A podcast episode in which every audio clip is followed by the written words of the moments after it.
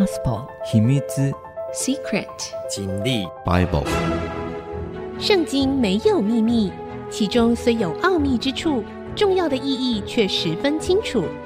请听曾阳晴为你解密。这里是 IC 之音主客广播 FM 九七点五，欢迎您收听《圣经没有秘密》，我是说书人曾阳晴。这个节目呢，同步在 Spotify、KKBox 上架，当然 Apple 的 Podcast、Google 的 Podcast 也都可以收听。如果您是在 Podcast 收听，欢迎您按一下订阅，就会每一集收到我们的节目，收听很方便的。好，我们上一次的节目呢，说到了以斯拉他回国之后做了两件重要的事情。第一件事情呢，教导圣经，教导神的律法。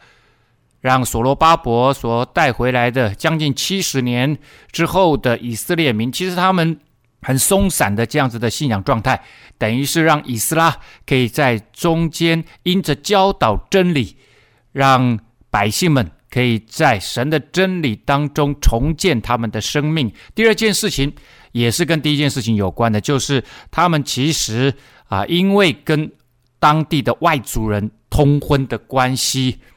所以呢，他们常常会被他们的配偶影响，然后他们的信仰就被带偏离了啊。这个很严重的冲击到他们整个的信仰架构啊。特别是以色列人，他们这时候已经是被掳归回，人数相当的稀少。这一次这样子的状态，又再一次冲淡了他们的信仰浓度啊。特别是祭司阶级、立位人。啊，这种在圣殿当中以他们的宗教信仰作为工作、全职工作者，这种现象反而更加严重啊！所以以斯拉处理完这个问题，当然后来就是呃，过了十多年，另外一位重要的省长归回，就是尼希米带领以色列人重建耶路撒冷的城墙，在同样的时间里面呢。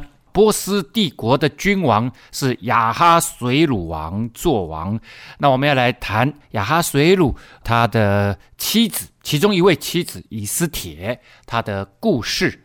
神借着以斯帖呢，呃，拯救了以色列犹太百姓，让神的选民能够有一息尚存的机会啊，所以他们后来非常纪念以斯帖啊，以及以斯帖带来的拯救的日子。啊，很重要的普珥节，他们每一年都要过的。雅哈随鲁作王，从印度直到古时，统管一百二十七省。啊，如果您一直有关心我们的节目的话，之前我说过啊，波斯帝国呢，呃，原本是二十一省啊，又是一个行省，后来呢，呃，加了一个省，就是巴比伦，所以变成二十二省啊，二十二省。这边怎么一下子变成一百二十七省啊？这个波斯帝国呢，在大利乌王的时候呢，扩确实扩张了很大的一部分的领土啊，但是也不可能从二十二一下子变得一百二十七。其实呢，这一百二十七省指的是比较小的行政区域的啊这样子的一个方式哈。那稍微介绍一下哈，我想这个故事，因为我们等于是进入了另外一个王哈，亚哈水鲁王。那波斯帝国，它是古代西亚四大帝国之一啊。从亚述啊，我们的这个整个历史接下来哈，亚述、巴比伦，这个都深深的影响了啊以色列跟犹大国啊这个南北两国的历史啊。北国被亚述所掳啊，被灭；南国被巴比伦所灭啊。然后到了波斯帝国，把这两个国家给灭了啊。然后最后就是希腊。版图中最大的一个，其实就是波斯帝国。我们现在不断的在聊的啊，这样子的一个被掳归回啊的历史里面很重要的啊，波斯帝国。它东边呢到达今天的印度河流域，也就是巴基斯坦的地方啊，往南呢一直到啊尼罗河的上游。啊，这边就是我们刚刚所读到的啊，所读到的，从印度直到古时啊，这个古时呢，其实就今天苏丹的北部啊。不过这些疆域的取得啊，老早在他们的第一任君王古列王啊，或者是 Cyrus 哈，还有他的继承者啊，甘比西斯啊，重要的是大利乌一世的时候，就差不多完成了像这样子的一个大的规模哈。那亚哈水鲁呢，他就是继承而已啊哈。希腊史家希罗多德他这样子讲哈，波斯共有二十二十一啊，后来变二十二个大的行省啊。这个呃，但是呢，在这里哈，哎，讲到一百二十七啊，就可以知道啊，这是。等于算是就像说啊，犹大省啊，它下面又包括犹大跟撒玛利亚，就是它越分越细啊。啊，这一百二十七是这样子分出来的。那这个亚哈水鲁呢，这个王他的执政时期大概在 B.C. 四八五年到四六五年二十年之间，或二十一年，有些说四六四哈，没有关系啊，大概就是这二十年之间。他呢自称为伟大的君王。王中之王，广大的外邦的王，哈、哦，所以你就知道他给自己很多的称号。这个人呢，好大喜功啊，你可以看得出来，他想要在他的祖先的伟大的成就上面建造一个更伟大的成就。那亚哈水鲁呢，希伯来语就是阿哈舍罗什，哈，这个就是亚哈水鲁，就是直音译。希腊语呢，其实已经把它翻译成 exorcis 啊，或者是 Xerxes 就是薛西斯啊，薛西斯，我们常常看到的是薛西斯王啊，也就是这个是希腊语的翻译哈。那波斯语原语呢？哎，我不太会念哈，卡沙亚沙哈，卡沙亚沙啊。然后希伯来语就是亚哈水鲁啊，希腊语呢就是 Xerxes 啊，就是薛西斯王啊，大概是这样子的哈。好，那这个呃，他从他爸爸呃，这个大力乌王。啊、呃，大帝继承了帝国，他的母亲是古列王的女儿阿托萨啊，阿托萨，那他彻底的哈，在这里我们看到他彻底改变了他的祖先啊，不管是他的祖父或者是他的爸爸古列王和大利乌年间所采取的对于其他的国家就被被他们并吞的这些附庸国好了的宗教容忍的一贯的态度跟政策。我们知道之前古列王呢，他认为你们其他的被我征服的这些国家的神呐、都帮助我，所以他让你们可以保有自己原来的信仰，啊。但是呢，到了亚哈随鲁王呢，他所信奉的虽然跟他的呃父祖一样是先教拜火教，可是他却比较敏感的认为宗教是叛乱的因由啊。按照历史的记载，他拆毁了很多的庙宇。啊，对于各地的民族主义呢，他也遏制他们啊。其实你会发现呢，他不管是古列王或是大利乌王啊，他们其实都是让他们可以有保有自己的这个呃小小的自治权，好不好？就是让他们可以自己经营他们自己的国家，就像他们让呃这个所罗巴伯回去，让以斯拉回去，其实某个程度上面都是比较包容他们的信仰跟他们的自治权。啊，你只要好好缴税哈，然后呢，听当地的总督的或者是省长的呃管理就可以了。但是到了亚哈随鲁呢，他越来越紧缩，因为他没有办法再去攻取新的土地，也造成了他经济上面的一些压力。后来呢，他又去想要攻打希腊的战事呢，其实带来他一个非常大的失败啊，非常大的失败。那我们继续往下看，亚哈随鲁王在苏山城的宫登基。这个苏山城呢，在波斯帝国里面哈，它是三大首都之一啊。希伯来文的意思呢是百合花，你就知道这个城哈一定非常的美。它其实是大利乌王哈，也就是亚哈水鲁王的父亲大利乌王所重建的一个美丽的都城。它所在位置呢，在波斯帝国的西南方，距离今天的波斯湾呢约两百四十公里啊啊，那个地方很热，所以它其实是过冬时候的宫殿，也就是冬宫的意思啊，冬宫的意思哈。好，那它占地有十英亩，称为阿帕达纳这个地方，本来是大利王所建的哈。他的好几位继承者在冬天的时候都使用这个地方作为他们的朝廷。考古学家呢，在王宫的挖掘遗址呢，挖掘到很多的设施，包括波斯王的听政厅啊，所以这里是他听取臣民的在冬天的时候报告的一个重要的地方，办公的重要的一个地方。我们先休息一下，回头再来跟大家聊一点苏山城的宫殿的故事。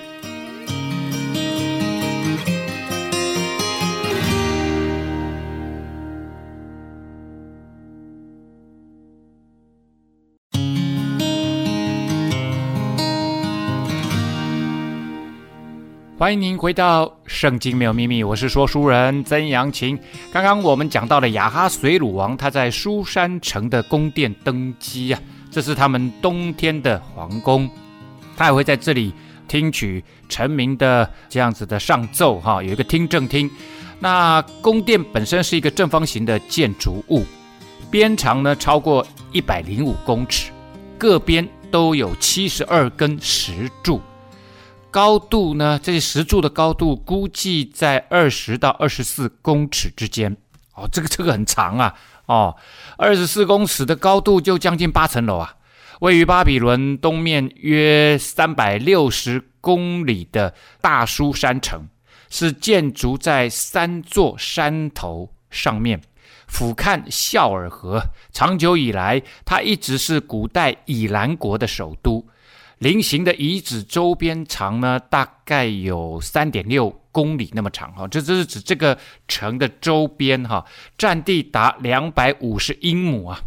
此外呢，这个城的东边的山谷对面。又有一个占地有二十英亩的商人的特区哈，你会发现在古代的这个大的帝国首都里面，都会拥有一个类似这种商人特区，这是因为他们要有这个为给远方来的贸易商人啊，有一些方便交易的地方啊，就像之前的中国唐朝哈长安，它一样有像这样子的一个商人特区，不过那个是在长安城内。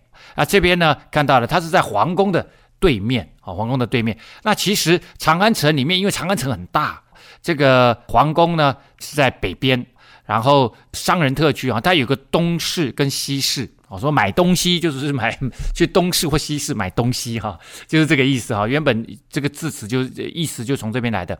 那在那个附近，有些人其实就住在。市里面哈，就是因为他们来来回回，其实也很很麻烦。但是最有钱的大老板，他们会有一些呃高级住宅啊、给这些外籍贸易商人呃这个呃特区。书珊城呢，其实只作为冬季的首都而已哈，因为夏天太热了啊，高达大概五六十度跑不掉啊，摄氏哦摄氏五六十度，所以这个呃夏天当然是没有办法了哈。好，这个在位第三年的时候。啊，我们知道他 B.C. 四八五年即位嘛，哈，在位第三年呢，其实啊、他即位是四月十四号开始啊，所以呢，四八三年，呃，这个算是登基年呐、啊，不算他的第一年啊，第一年。然后呢，在位第三年呢，应该是差不多 B.C. 四八二啊，四八三，差不多是那那个时候哈。好，为他一切首领臣仆。摆设宴席，有波斯和马代的权贵，就是各省的贵胄与首领，在他面前呐啊，特别第一个啊，他讲有很多的重要人物啊，他来请他们吃饭啊。那有波斯和马代的权贵，第一个就谈波斯和马代，然后这这这两个地区呢，呃，因为呃波斯帝国他们的等于算是原来的根据地，最早兴起的其实是马代。之后，马代在他们的今天的伊朗的西北部，那波斯呢在西南部。早先先兴起的是马代啊，啊后来呢，呃，等于是波斯古列王哈、他兴起了，然后征服了很多国家，当然也征服了马代。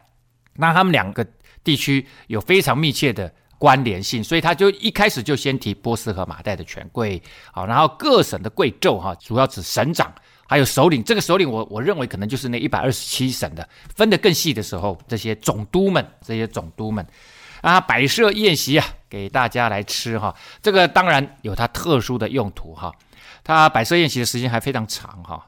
那这个宴席呢，这个 Testia，波斯王摆设的宴席哈，有特别的名字叫 Testias 啊。历史文献记录曾经有一次款待一万五千名宾客的记录啊啊，那这个。可能有夸大不实，或者是分批招待 啊，分批招待。那总之啊，我们可以想象哈，波斯帝国的君王啊，想方设法就想要展示自己的权势和帝国的富强。亚哈水鲁王呢，之后就准备要攻打希腊啊，在登基之后这两三年内啊，他其实都一直在整军备武啊，除了啊平定印度跟巴比伦跟埃及的这个叛变以外呢，他其实所有的力量。都准备要征服希腊，为为什么要征服希腊？其实很简单，因为他原先没原本是他爸爸的计划没有完成，所以他觉得他要超过他爸爸，就是要去征服希腊，啊，做了很多充足的准备了哈。所以这个宴席啊，因为这个宴席其实时间拖得蛮长啊，半年。所以我相信他是把各地的这个呃重要的，不管是行政或军事人员哦征召来，然后就跟他们提这件事情啊，跟他们有心理准备啊，然后呢呃挑旺他们的热情，跟他一起去征战。我我想主要是检阅军队啦和军官为目的而摆设的这样的一个宴席哈。无论是在地理上还是在血统上面哈，波斯马代他们都有非常紧密的关系啊。一直到啊 B.C. 五五九年，古列王。啊，Cyrus 登场之前，其实原先比较强大的是马代。后来呢，随着古列王的登场啊，他征服了以兰、马代，还有巴比伦啊这些宽广的这个地区，当然也包括啊这个以以色列这块土地哈，还有这个亚兰国哈，啊这个就把它整个都合并到他们波斯帝国里面了啊。那马代呢，也受到波斯帝国哈一直以来对他们的。呃，优厚的款待，所以一开始就会提波斯和马代呀，啊，好，他把他荣耀之国的丰富和他美好的威严的尊贵给他们看了许多日，就是一百八十天呐，啊，你就看到了，他他就是那种好大喜功，想要让人看到他，哇，他真的很伟大，很伟大。这六个月之内，我刚刚讲了，是召集不同地区的首领哈，商讨战事啊，其实是是一个等于算是军军事的一个大型的会议啊，哈，只不过是用宴席的方式来进行。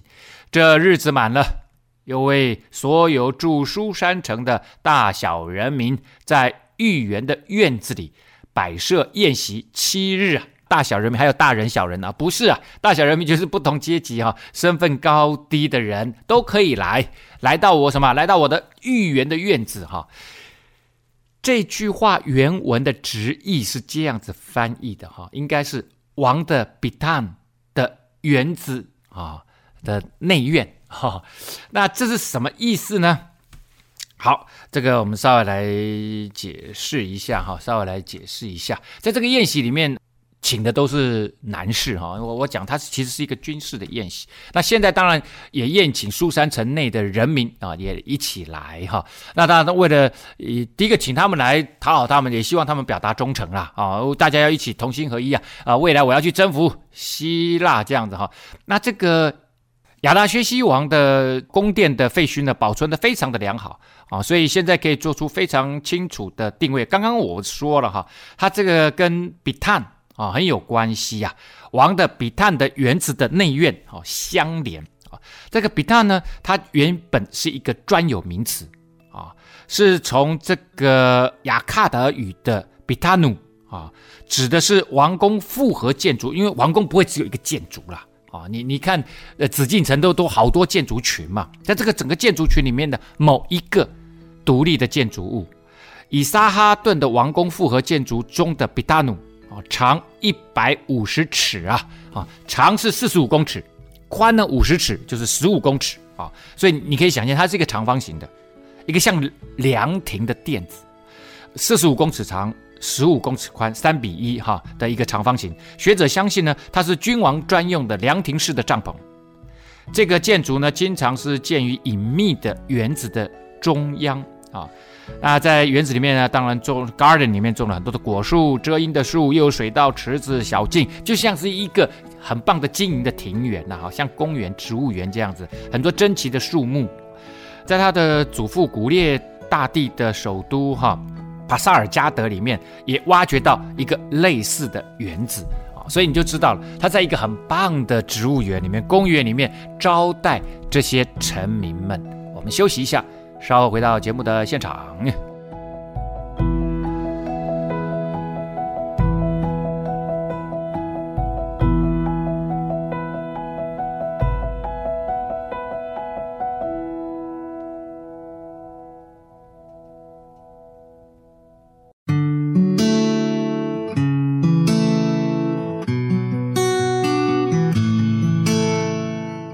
欢迎您回到《圣经没有秘密》，我是说书人曾阳晴。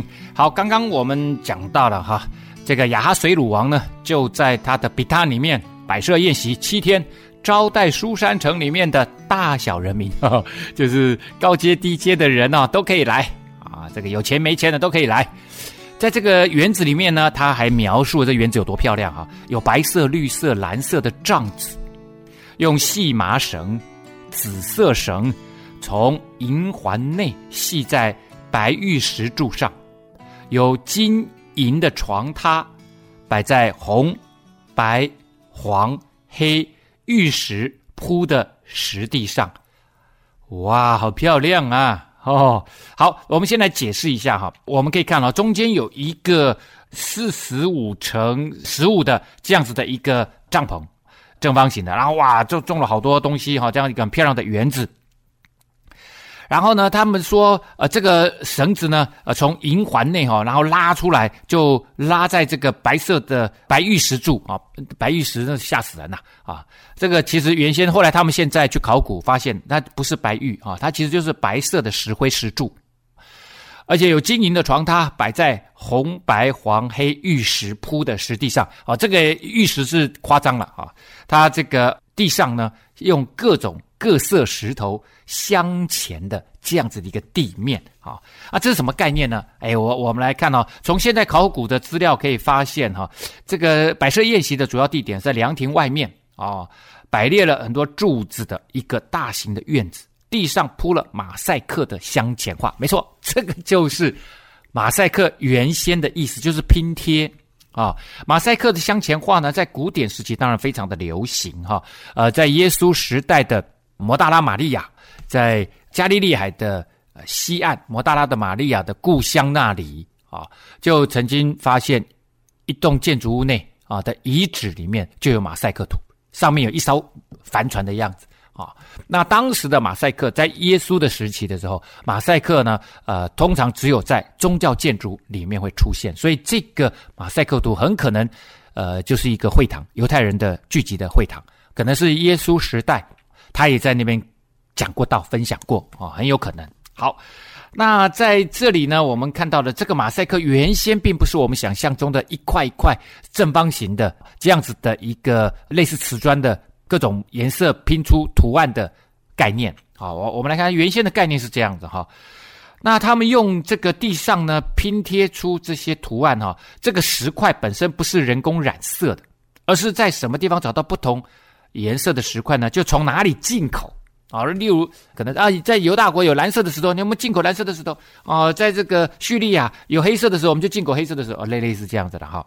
好了，那进口各式各样颜色的石头之后呢，就来拼贴一些几何图案啊啊，等到比较后期哈，才把这些石块切割成呃正立方体、方格化。啊，并且用它来拼贴、拼砌出图画的样式啊，才叫马赛克。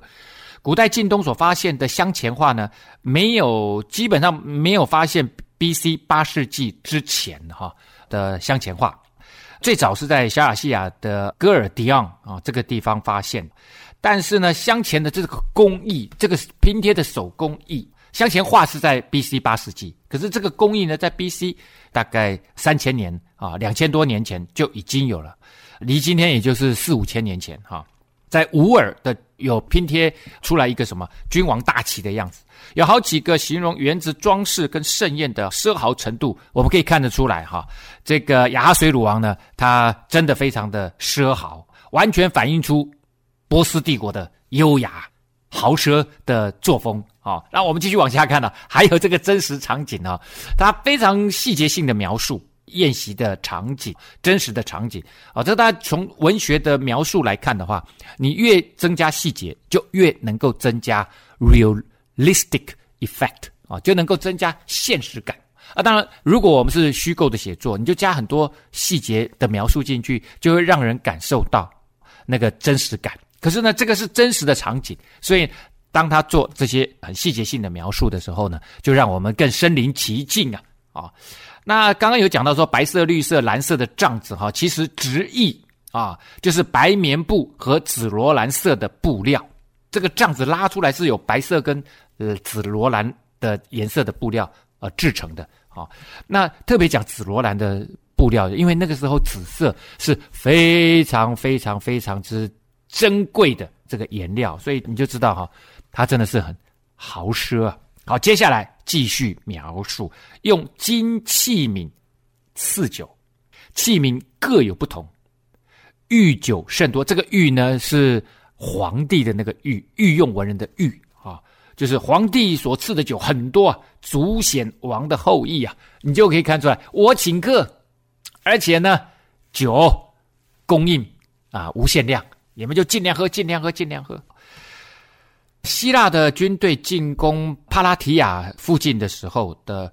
发现，在波斯帐篷里面，这是希腊的军队哦。希腊军队反攻的时候，在普拉提亚这个地方哈，大败波斯帝国的军队啊。这是之后啦，亚哈水鲁去攻打他们的时候，他们在这里有一个很大的决战啊，就攻破了波斯的军营之后，在他们的帐篷里面就发现了很多精致的酒杯，gold gold 不是很 delicate，是 gold 哈，这很金子做的酒杯。你想哈，你出去打仗，你还带着金子的酒杯，你不好好的刻苦己心，好好的应战，还带着酒杯，还金色的酒杯，你就知道，就是那个那种奢豪的心态，哦，去打仗，哎，我我我相信呢，麻烦就会很多啦，啊、那这个饮酒的礼节来看的话，哈，我们继续往下看，喝酒有利啊、就是有有例定的方式，不准勉强人，因为王吩咐宫里面的一切臣宰。各随己意呀，啊，好，那这个所谓的饮酒的礼节哈，在这里雅哈水乳呢说，大家随随意喝，随意喝啊，不要勉强啊。这种欢庆的礼，就欢庆宴会的礼节啊，据说如果君王在饮酒的时候，其实每个人都要喝，要不然你就太没礼貌了。但是亚哈水乳呢？他这时候，他这个讲的是在宴请苏三城的子民呐，哈，啊，这个这个他他的臣民啊，呃，进来的时候，这七天大家就就不要拘泥啊，不要不要说我喝你们才喝啊，你们就尽量喝，我酒就无限量供应，我也不是一直喝，你们想喝就喝啊，我喝的时候你们也不一定要喝，就这个意思啊。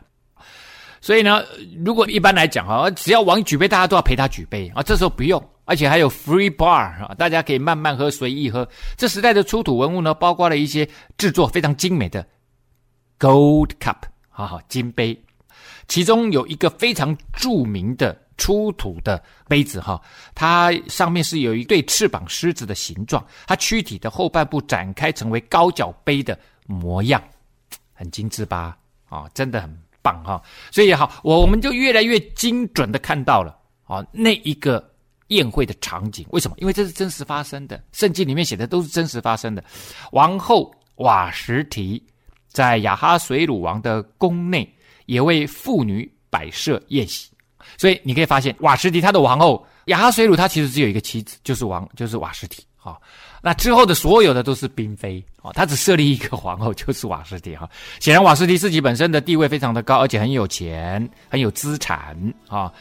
据说这个亚哈水乳的嫔妃超过三百六十个啊，超过三百六十个。好，之后呢，我们会看到哈，瓦斯提其实被罢黜了，就是因为现在发生了一件事情。这个时候是 B.C. 四八三年，瓦斯提很可能是历史上非常著名的波斯王后。亚莫斯提斯 （Amastis） 啊，他的儿子呢，就是后来非常著名的亚达薛西王啊。亚达薛西王继承了王位啊，之后他儿子继承王位之后呢，他也东山再起，以太后的身份呢，不断的影响着朝政啊，影响朝政。这个瓦斯提，我们等一下还可以再聊一下哈。我们休息一下，稍后回到节目的现场。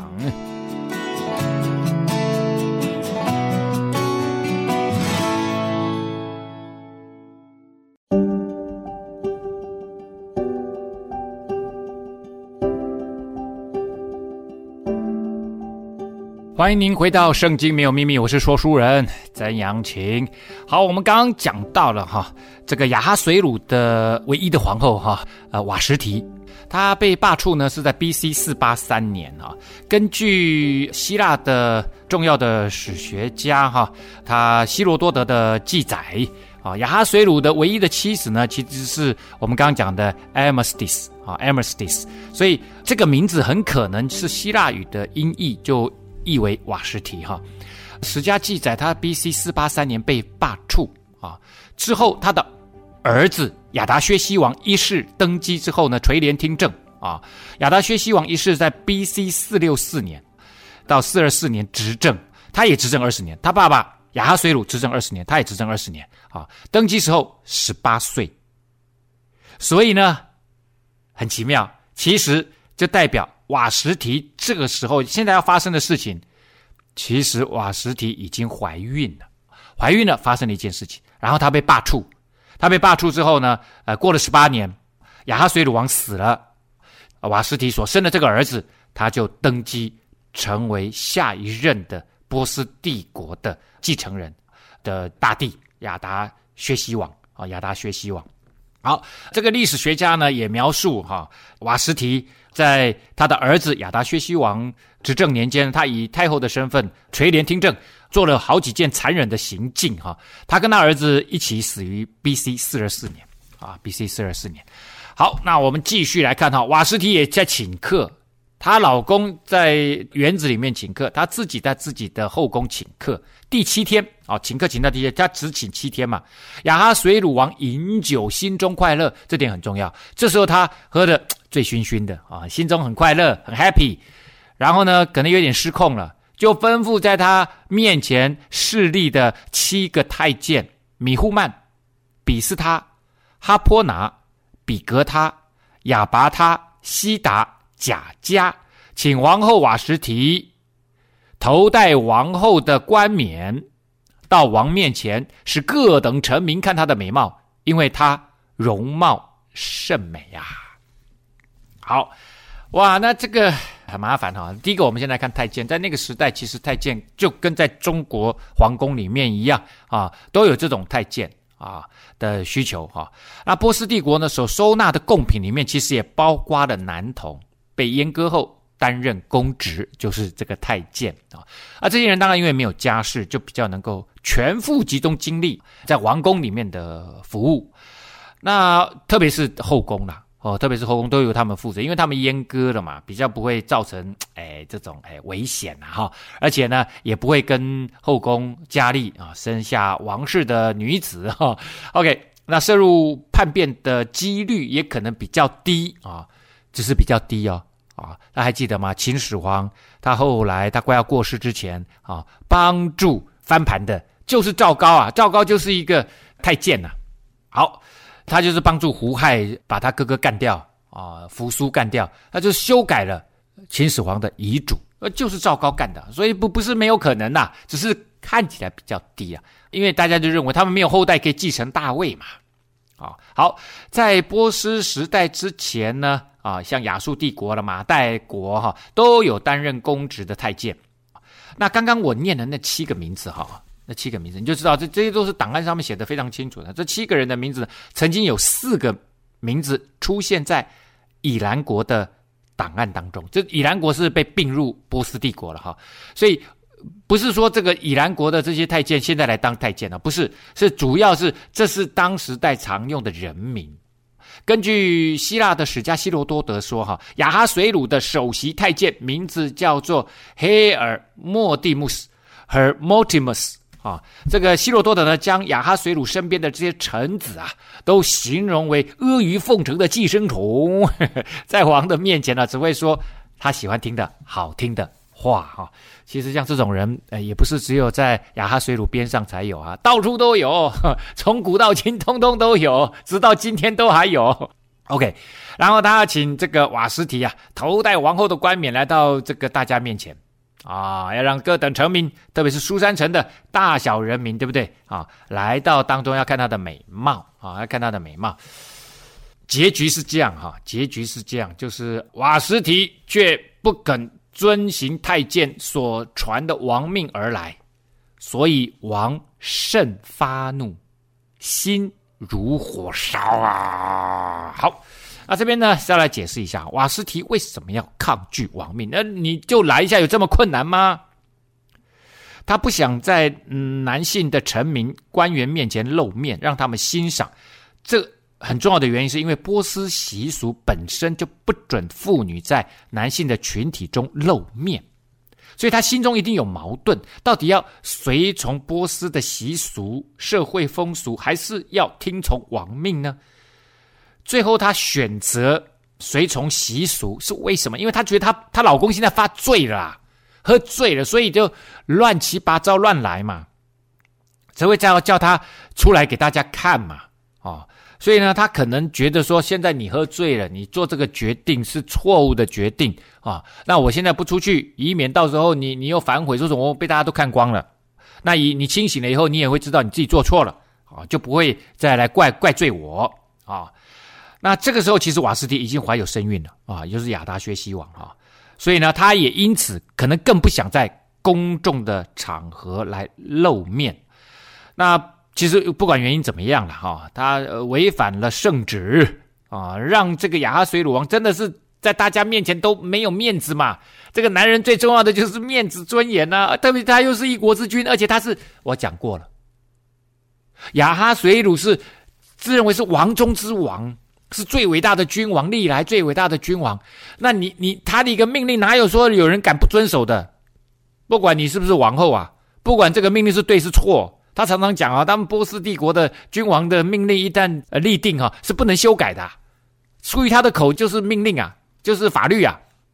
所以呢，你让他在苏珊臣民面前，大家想说哦，我们要来看美女了，要看美女了，结果美女没有 show up，没有出现，哇，这实在太难堪了，太没面子了，对不对？他之前还讲过，他颁布的以波斯帝国颁布的命令就不能不能改的。而且这时候他正想出征希腊，正要建立威权的时候，权威的时候，境内这些高官云集啊，他在炫耀他的财富跟权力的时候，居然连老婆都叫不动。哎呦喂呀！如果我是他下面的军官，他苏三城的臣民，我看了我都偷笑。他一定心里面啊，气死啊！真的脸都涨红了，真的觉得这是他老婆对他极大的藐视啊。所以呢，我相信他，他一定恼羞成怒啊，恼羞成怒啊。好，那呃，接下来呢，啊，那时在王左右常见王面的国中坐高位的，有波斯和马代的七个大臣。